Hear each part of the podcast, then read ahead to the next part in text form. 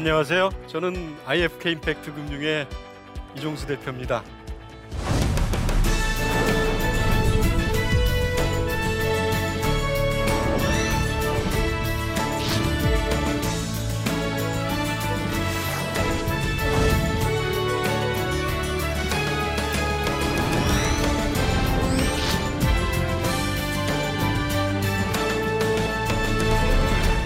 오늘은 아, 사회 문제가 지금 굉장히 심각해져 가고 있지 않습니까? 이 상황에서 우리가 사회 문제를 해결하고 나눔의 방식이 어떻게 달라지고 있는지에 대한 거고 그 속에서 우리 크리스찬의 나눔과 선교는 어떤 방식을 취해야 되는지를 여러분과 함께 예, 나누려고 합니다. 우리나라는 굉장히 대단한 나라예요. 6.25때 모든 것이 폐해가 돼버렸잖아요. 그 속에서 상당히 큰 경제적인 성과를 얻었어요. 우리가 10위권 경제, 그 다음에 우수한 그런 상품들이 많죠. 건설, 조선, 반도체, 세계 인구의 거의 3분의 1이 우리가 만든 휴대폰을 쓰고 있습니다. 이렇게 상당히 많은 성과를 얻었는데 그 동전의 이면에는 상당히 많은 사회 문제들이 발생을 했어요. 우리나라의 자살률이 세계에서 1위입니다. 부끄럽게도. 이 자살이라는 것은 모든 병폐가 그 안에 들어가 있는 것을 의미하죠. 모든 세대가 정말 힘든 그런 시대인 것 같아요. 청년들은 취업하고 결혼하고 집 마련하고 상당히 어렵습니다. 장년들은 다니고 있는 직장에서 언제 나가랄까 굉장히 고심 노심초사하면서 노후 준비를 하느라고 굉장히 바쁘죠. 그런데 문제는 여기에서 그치지 않습니다. 우리가 인공지능 얘기하잖아요. ICT 얘기하죠. 4차 산업혁명 얘기하는데 근데 이런 것들이 발전하면서 생기는 또 하나의 그늘들이 있습니다. 양극화는 계속 벌어질 거고 이 코로나와 같은 이런 역병들이 우리 사회에 어떤 영향을 미칠까? 우리 사회 문제의 골이 어디까지 갈 건지 정말 예측하기 어렵습니다. 우리 사회가 과연 지속 가능할까 하는 문제를 야기시키는 거죠. 옛날에는 공부를 좀 열심히 하고 열심히 일을 하면은 신분 변화를 가져올 수 있었어요. 근데 최근에는 흙수저 가 금수저가 되는 거가 거의 불가능합니다. 개천에서 용, 용, 용 이 아니고 욕이 나오는 그러한 시대라고 볼 수가 있습니다. 자, 우리 사회가 이렇게 양극화가 심해지고 사회가 발전하고 경제 규모는 커지는데 거기에 어려운 사람들이 많아지고 있다? 조셉 스티글리츠 박사는 이렇게 얘기합니다. 이렇게 경제 규모가 커지고 풍요로워진다고 해서 우리가 사회가 발전하고 있다 이렇게 말할 수가 없다. 그 안에서 떨어지고 낙오되고 뒤처지는 사람을 품고 가는 그러한 성장이야말로 진정한 성장이다라고 이야기하는 거죠. 포용 사회의 틀이 만들어지지 않으면 그런 사회에서는 우리가 지속 가능성을 담보할 수 없습니다. 1898년에 베를린 장벽이 무너지고 소련이 붕괴될 때 사람들은 자본주의가 승리했다고 얘기했어요. 자본주의는 이 경쟁의 논리, 시장의 논리를 바탕으로 해가지고 경제가 풍요롭게 하는데 상당히 많은 기여를 했죠. 그런데 그 경쟁 속에서 뒤처지는 많은 이 사회 문제를 야기시킨 것도 사실입니다. 최근에 이 자본주의에 대한 반성으로 공동체 자본주의, 따뜻한 자본주의, 빌 게이츠 같은 사람은 creative capitalism 뭐 이렇게 다양한 수정된 자본주의의 형태가 많이 나와 있고 우리 사회에도 사회적 가치에 대한 얘기가 많이 나오고 있지 않습니까? 유엔이 2016년부터 이러한 사회 문제를 해결하기 위한 목표를 정하고 지속 가능한 어떤 이 사회 발전을 위해서 17개의 목표를 정하고 각 나라에서 그런 것들을 위해서 노력을 하도록 정하는 목표를 정했습니다. 우리나라 정부가 1년에 512억, 올해 예산이 512억입니다. 512조죠. 그런데 이 512조를 가지고도 부족해서 코로나 같은 사태가 있으면 추경 예산하고 정부가 세금을 무작정 늘릴 수 없잖아요. 조세 저항도 있고 하니 많은 예산을 증가시키지만 역부족이죠. 기업들은 사회공헌을 합니다. 우리나라 100대 기업이 사회공헌에 지출하는 비용이 1조 7천억이거든요. 그런데 이런 노력들이 우리 사회에 많아지고 있는 사회 문제를 다 감당하기에는 부족하다는 얘기죠. 기업은 사회공헌을 하는데 기업의 목적은 돈 버는 거잖아요. 돈 버는 거 떠나서 사회공헌을 우선할 수는 없습니다. 재원의 한계가 있어요. 재원뿐만 아니라 우리 사회 문제도 그 바뀌고 있는 거죠. 옛날에는 그냥 어려운 사람들을 이렇게 도와주고 자선을 베풀면 됐던 그런 문제들이 이제는 사회 문제가 경제를 떠나서 생각해 볼 수 없는 문제들이 너무나 많아지고 있는 거예요. 일자리, 경제 이런 것들이 사회 문제하고 같이 복합적으로 일어나기 때문에 그걸 해결하기 위해서 이제는 시장적인 방법, 금융, 경영 이런 것들을 전통적인 복지에 같이 융합을 시켜서 해결하지 않으면 안 되는 문제들이 너무나 많아지고 있는 거죠. 자, 이러한 이 사회 문제를 해결하는 방식이 달라지고 있는 거예요. 우리가 SOC라고 들어보셨어요? 사회 간접 자본. 우리가 다리를 놓고 항만을 건설하고 고속도로, 철도 이런 것들을 하는 건 당장 돈이 많이 들어갑니다. 하지만 이러한 것들을 우리가 함으로써 장기적으로 볼 때는 우리 경제의 윤활유와 같은 유통 코스트를 줄이고 경제 활동을 원활하게 하는 그런 기반이 되는 거거든요. 사회 문제도 이와 같은 겁니다. 이제 사회 문제를 풀어 나가는데 전통적으로 이렇게 시해하는 주는 방식만 가지고는 풀리지 않는 문제가 너무 많기 때문에 이제는 새로운 방식으로 우리가 사회 문제를 풀어야 되겠다. 그래서 투자나 융자나 이런 자원이 선순환되면서 사회 문제를 풀어 나가는 그런 방식. 그걸 우리가 사회 투자라고 부릅니다.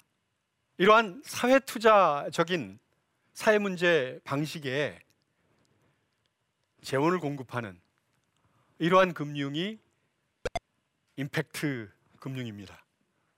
임팩트 금융 궁금하셨죠? 상당히 어렵지만 아, 보통 사회적 금융이라고도 부르기도 하는데 이러한 취약한 사회 문제를 개선하는 혁신적이고 지속 가능한 일에 자금을 융통하는 그런 금융, 임팩트 금융입니다. 이런 사회 투자 임팩트 금융이 이제 새로운 사회 문제를 해결하는 방식으로 대두가 되고 있습니다. 그래서 전통적으로 우리가 주는 복지 그대로 필요하죠. 어떤 일들에는 그러한 방법이 쓰이고 이제 새로운 방법으로 이런 사회 투자나 임팩트 금융을 활용해서 경제와 연관된 어떤 이 사회 문제를 풀어가면서 지속 가능성을 더 높이는 그러한 방법이 사용되고 있습니다. 공동 모금회 아시죠? 빨간 사랑의 열. 한 20여 년이 됐는데 지금은 한 6천억 정도 이상을 매년 모금을 합니다.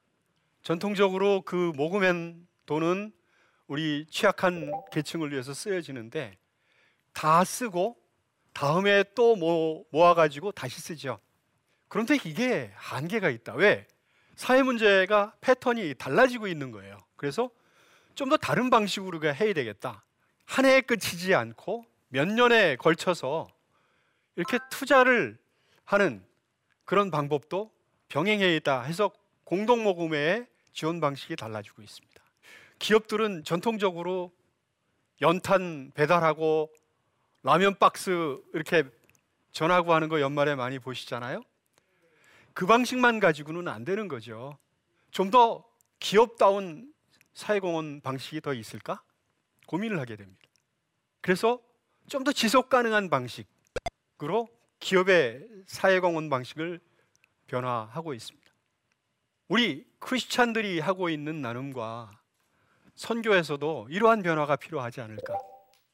제가 즐겨 쓰는 말 중에 비 오는 날 우산을 빌려주는 것만으로는 충분하지 않다.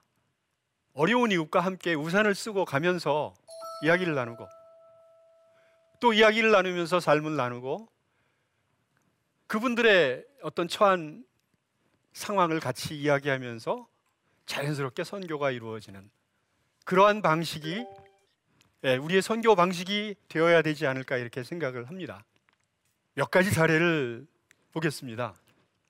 경남 합천에 가면은 초계 중앙 교회라는 교회가 있습니다. 13년 전에 이진영 목사님이 그 교회에 개척하셨죠. 요즘 지방 소멸의 문제 되게 심각합니다. 지방에 가면은 노인들밖에 안 보이잖아요. 앞으로 30년 뒤에 우리나라 지금 228개의 지자체가 있는데 그 중에 46%가 없어질 거다라는 전망이 있습니다. 시간은 흘러가고 노인들은 돌아가시고 젊은이가 유입이 되지 않으면은 당연히 그 지자체는 인구가 모자라서 통합되거나 없어지거나 하지 않겠습니까? 합천의 초계도 마찬가지예요. 이분이 먼저 가서 한 일이 아이들의 공부방 도서관을 만듭니다. 그래서 아이들이 거기 와서 공부를 하고 책을 볼 수 있게 하는 거죠. 아이들의 꿈을 이루는 그런 공간을 만드는 거죠. 그리고 리아카를 가지고 가서 넉마를 줍습니다. 넉마를 주, 주면서 마을 사람들하고 소통을 합니다. 여름에는 물축제하고 겨울에는 연탄 배달을 독거노인들한테 함으로 해가지고 마을 사람들과의 마을, 아, 만남이 자연스럽게 이루어집니다. 주일 예배가 끝나면은 그 교회는 카페로 변신합니다. 사람들이 거기 와서 마시고 만나고 이어집니다.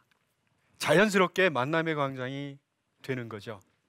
교회 또는 십자가가 보여주는 그런 게 아니고 그냥 삶의 현장이 되면서 자연스러운 만남이 이루어지고 선교가 되어집니다. 이분이 얘기하죠. 계몽하려 하지 말자.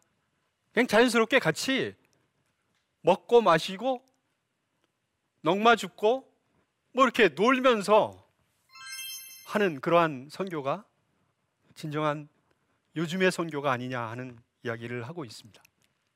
양평에 가면은 국수교회가 있습니다. 국수리에 33년 전에 김일현 목사님이 거기 가서 개척할 당시에는 아주 깡촌이었습니다. 자연히 개척교회를 시작하는데 여러 가지 어려움이 많았겠죠. 이분이 가서 맨 먼저 한 거가 지역 조사를 합니다. 인구를 조사하고 여기는 어떤 분들이 살고 여기는 어떤 편향을 가진 사람들이 있을까? 그리고 유치원을 만들고 노인 교실을 만들고 주부 교실을 만들고 마을 사람들이 필요로 하는 그러한 시설들을 만들어서 마을 사람들과 지역 사람들과의 만남의 광장을 만들기 시작을 한 거죠. 김일현 목사님은 대학에서 성악, 성악을 전공을 했습니다. 당신이 가진 달란트를 먼저 시작을 했어요. 그래서 지역 오케스트라를 만들고 합창단을 조직을 합니다. 그리고 지역의 아이들한테 음악을 가리키기, 악기를 가리키기 시작합니다.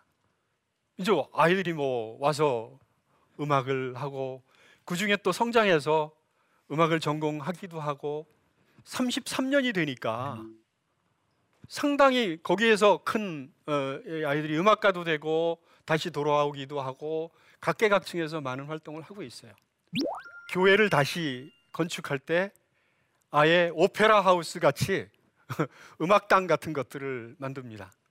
그리고 파이프 오르간도 거기에다가 설치를 하죠. 아예 지역의 명소가 된 거예요.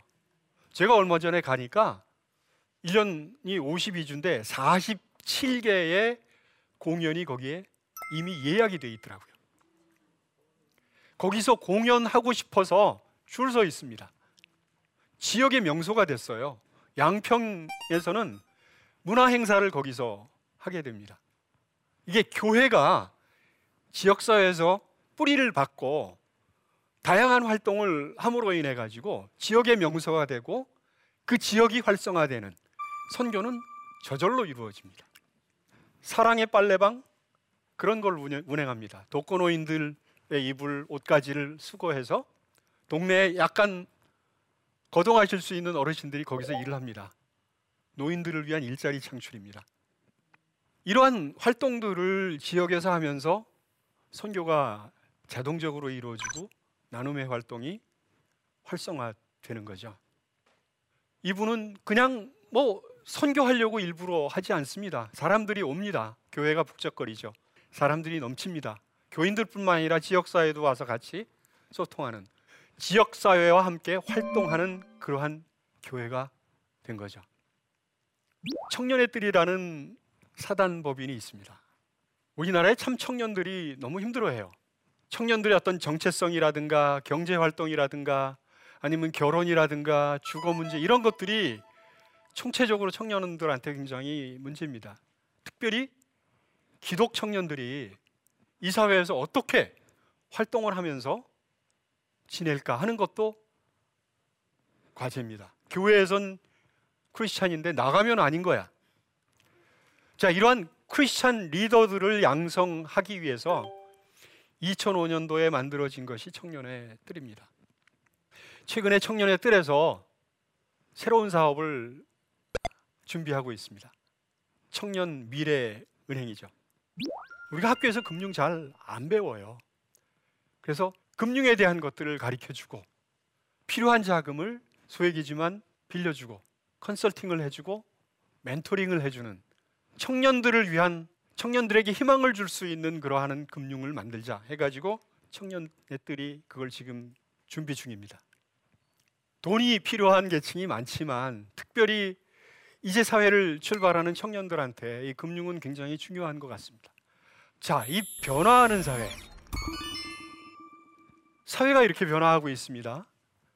이제 그냥 주는 예, 그러한 전통적인 복지보다는 이 돈이 선순환되면서 지속 가능하게 이 사회 문제를 풀고 나눔을 실천하는 그러한 일은 이 사회가 지금 일반화돼 가고 있습니다.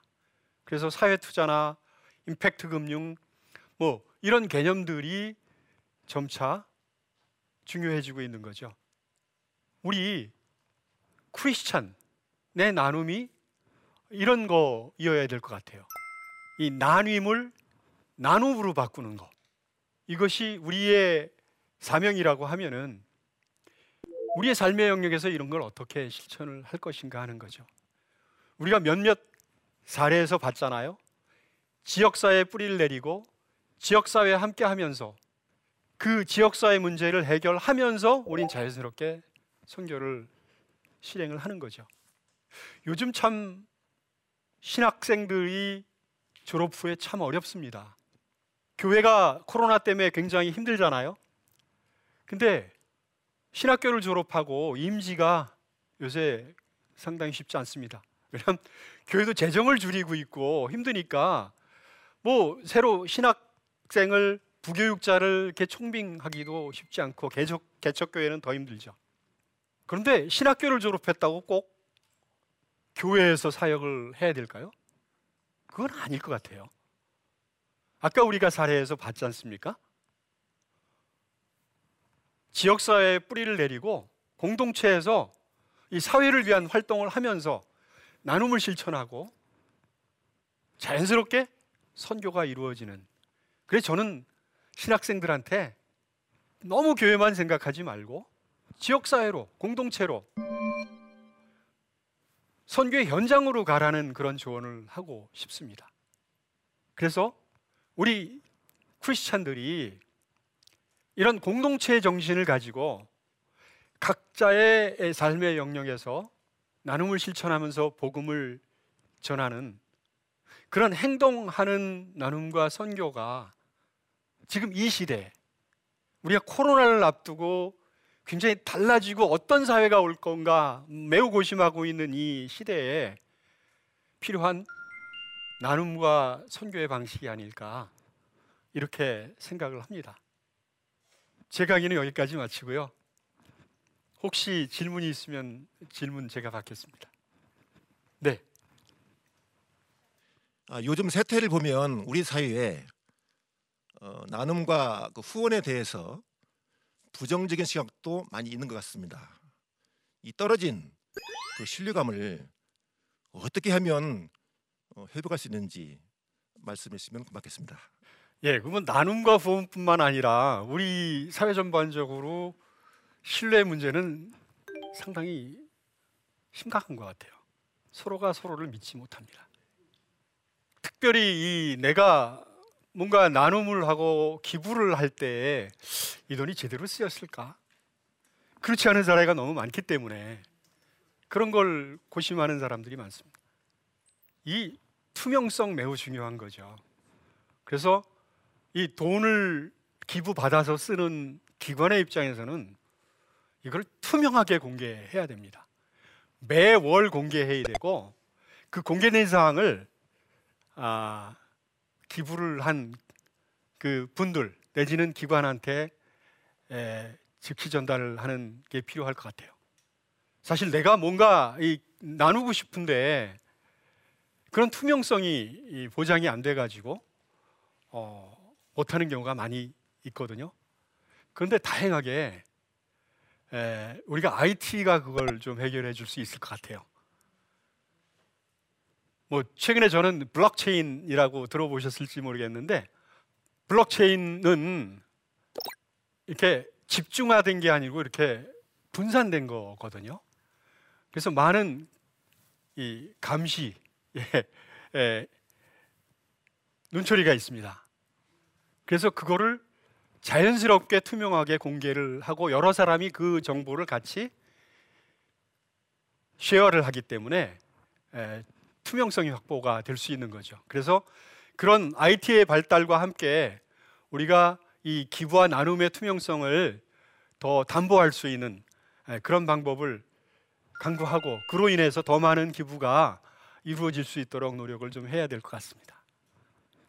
아, 이것으로 제 강의를 마치겠습니다. 아무쪼록 어, 이렇게 변화하는 시기에 우리가 전통적인 어떤 에, 나눔의 방법을 고수할 게 아니고 좀 더 혁신적이고 새로운 방법에 에, 머리를 써가면서 어, 시대에 맞춰서 필요한 곳에 우리의 나눔을 이렇게 베풀 수 있는 에, 그리고 그걸 통해서 우리 선교회장이 더 넓어지는 그러한 우리들이 됐으면 좋겠습니다. 감사합니다.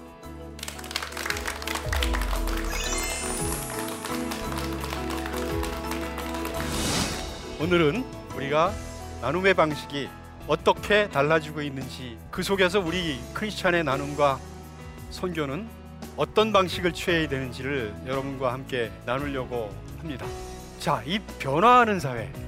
옛날에는 자선을 베품론 됐던 그런 문제들이 이제는 사회 문제가 경제를 떠나서 생각해 볼 수 없는 문제들이 너무나 많아지고 있는 거예요.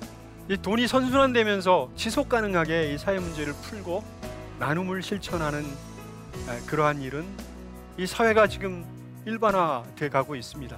그래서 우리 크리스찬들이 이런 공동체의 정신을 가지고 각자의 삶의 영역에서 나눔을 실천하면서 복음을 전하는 그런 행동하는 나눔과 선교가 지금 이 시대에 필요한 나눔과 선교의 방식이 아닐까 이렇게 생각을 합니다.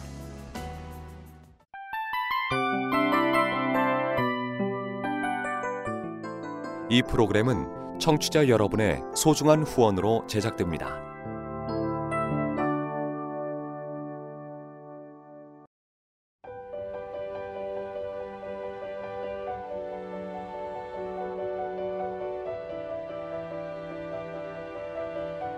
세상에는 수많은 교회들이 있지만 더 깊이 있는 말씀 강해를 찾기 위해 크기로만 교회를 선정하지 않습니다.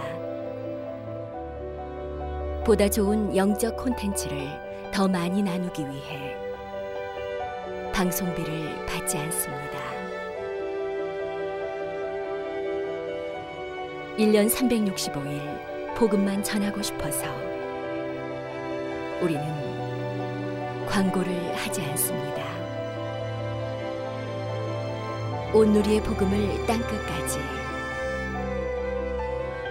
CGN TV와 함께 땅끝 선교사가 되주세요.